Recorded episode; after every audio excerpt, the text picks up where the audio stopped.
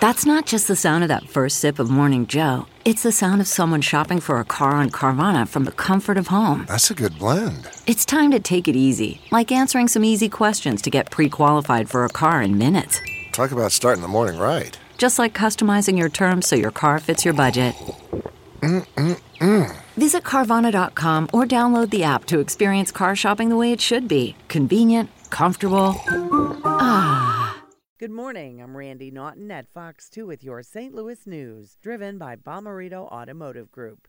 Our two big stories today the coronavirus and the Missouri presidential primary.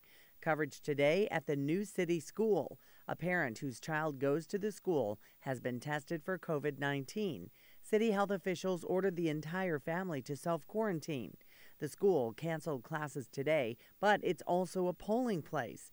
It will be open for voting in the dining hall. Officials say the space has been thoroughly cleaned. From your local election headquarters, today is the Missouri primary.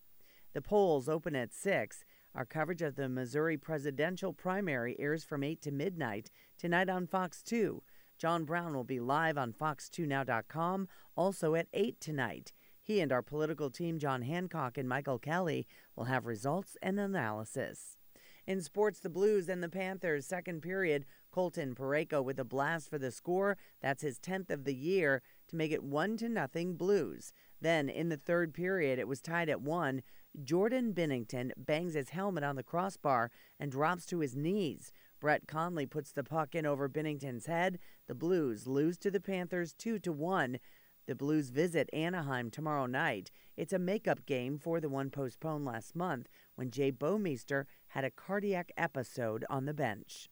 From the Fox 2 Weather Department, showers are on their final push out of the area. Not expecting any rain in the metro for the AM commute. Still windy, but the winds will ease later on in the morning. Lots of clouds, but hopefully some clearing this afternoon and cooler temperatures with highs in the low 50s.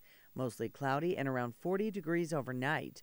For Wednesday, a few showers can't be ruled out during the morning hours, especially from St. Louis to the south. Most should stay dry with lots of clouds and highs in the low 60s.